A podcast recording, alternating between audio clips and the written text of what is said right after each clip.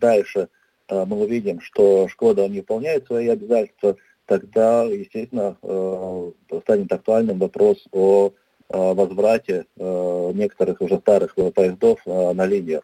Но, скажем так, это действительно крайний сценарий, и об этом, скажем так, сейчас бы не хотелось более детально углубляться. Ну что ж, спасибо большое. Благодарю за разговор. Э, член Временного совета пассажиров Вилтенс Артур Скокерс был с нами на прямой телефонной связи. Мы говорили о том, как решать э, ситуацию с поездами э, по причине вот, кризиса в этой сфере. Как мы знаем, 24 января был снят старый совет пассажиров Вилтенс и назначен Временный совет, которому и предстоит сейчас решать эти вопросы. Домская площадь продолжается. Мы следуем дальше. Простыми словами поговорим о перекредитации, о новых правилах смены банка, что изменится для клиента и в чем будут выражаться улучшения. О новом, непонятном, важном. Простыми словами. На Латвийском радио 4. Приветствую в нашей студии мою коллегу Юлию Петрик для того, чтобы подробно поговорить а, простыми словами на эту непростую для многих а, нас тему. А, тему того, что Сейм концептуально поддержал поправки к нескольким законам, упрощающие ипотечным заемщикам переход из одного банка в другой. Зачем это нужно и что это даст клиентам банков, слово предоставляется моей коллеге Юлии Петрик. Юль, да, тебе слово. Доброе утро. Да, действительно, а, Сейм концептуально а, поддержал поправки к нескольким а, законам, которые должны быть приняты в срочном порядке буквально в течение двух недель. Эти поправки позволят жителям, у кого есть ипотечный кредит, быстрее и ну, в упрощенном порядке переходить, если есть такая необходимость, из одного банка в другой. Вместе с изменениями больше не нужно будет согласие кредитора, и процесс перекредитования станет значительно проще. А в чем а, вот конкретно состоят эти более выгодные условия для клиента? Да, исследование, а, для начала, э, для начала скажу, исследование Европейской комиссии свидетельствует о том, что в Латвии перекредитуется только 2% всех кредитов с целью улучшения своих финансовых условий, а в европейских странах показатель выше от 13 до 35%. В настоящий момент э, число перекредитований, то есть рефинансирования а, перехода со своим кредитом из одного банка в другой действительно очень а, мал. А, дело в том, что этот процесс достаточно дорогостоящий и долгий, занимает иногда до полугода. Конечно же, это трудно выдержать. Что и, собственно, даже снижает конкуренцию среди банков. Но вот что об этих изменениях нам рассказал глава Ассоциации финансовой отрасли Янис Бразовский. В частности, по его словам, в дальнейшем в процесс перехода от банка в банк будет проще и будет меньше бюрократии, сократятся сроки. Эти изменения, они меняют то, что оперативно, как мобильно, в какое время я как э, ипотечный заемщик, скажем, могу сменить кредитора, с которым я уже работаю. Потому что сейчас это достаточно, скажем так, нарочито и продолжительно. И не только из э, кредиторов, но там и есть э, процедуры, которые просто государством тоже установлены. И вот эти законы, они именно как-то упражняют или а, облегчают все процедуры, которые связаны с а, именно мобильностью меня как а, заемщика и моими возможностями менять моего кредитора. И, конечно, это увеличивает конкуренцию между кредиторами. Впоследствии, конечно, это может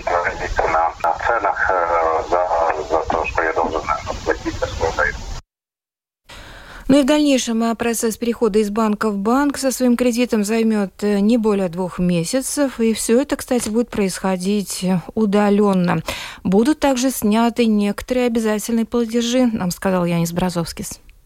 Очень важно, там описываются те комиссионные сборы, которые или кредиторы могут устанавливать, или были комиссионные сборы в виде тех, которые должны проплачивать государство, чтобы сменить э, регистрацию на ипотеку. И там тоже это будет уже отменено. Так что, в принципе, очень хорошие изменения, которые мы и как индустрия уже где-то 6 лет назад начали, заключили договоры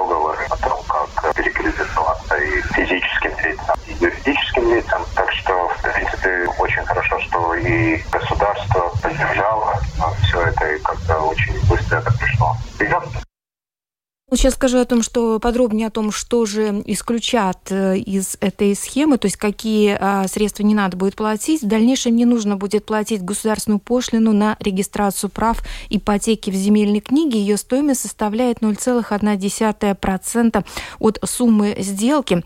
А, также а, в дальнейшем банк, из которого уходит клиент, не сможет брать никакую плату за расторжение договора. Сейчас он вполне может начислять некие проценты за уход э, в другой э, банк, и причем это произвольная сумма.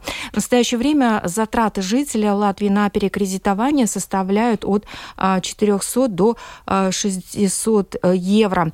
Ну вот, как я уже сказала, банки применяют комиссионную плату, которую в дальнейшем они применять не смогут. Но согласно изменениям в законе о защите прав потребителя, а, в дальнейшем плата за переход в другой банк может э, составить лишь 1% от суммы а, ипотечного кредита. То есть вот э, э, эту сумму будет начислять тот банк, который будет предоставлять рефинансирование. То есть если, допустим, кредит составляет 50 тысяч евро, то сумма к оплате за новый договор составит 500 евро.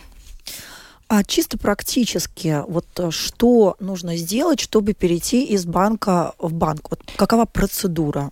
Э, как я уже упомянула, банк, из которого человек пожелал уйти, э, его не нужно будет в дальнейшем информировать. Если житель желает перевести свой кредит в другой банк на другие условия, то он должен обратиться к потенциальному кредитодателю, оценить предложение и заключить, соответственно, новый договор. А также удаленно подтвердить свою подпись у нотариуса об изменении прав а, залога в пользу нового а, кредитодателя. То есть нотариус теперь будет удаленно, ну и, конечно же, не бесплатно, но бюрократии меньше. Опять же, это экономия а, времени. Сколько стоит, мы уже сказали.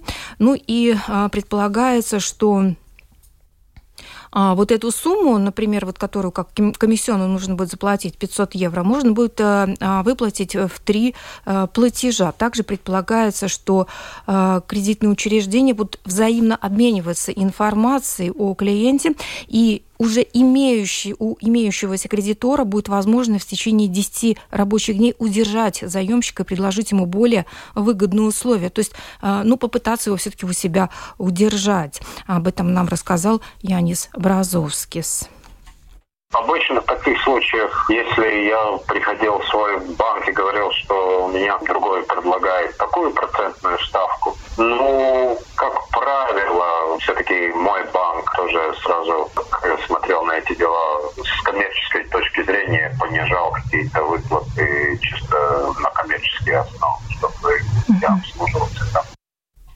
Есть еще один важный момент. В ходе обмена информацией а, банки, конечно же, будут а, а, предоставлять друг другу некую скрытую информацию. Допустим, информацию о том, насколько аккуратен плательщик, его кредитную информацию, кредитную историю. Да? То есть, в принципе, может такое быть, что и банк, в который хочет уйти клиент, может и отказать в рефинансировании, поскольку он считает, что клиент не очень надежен, либо у него упали доходы. Это тоже невыгодно выгодно.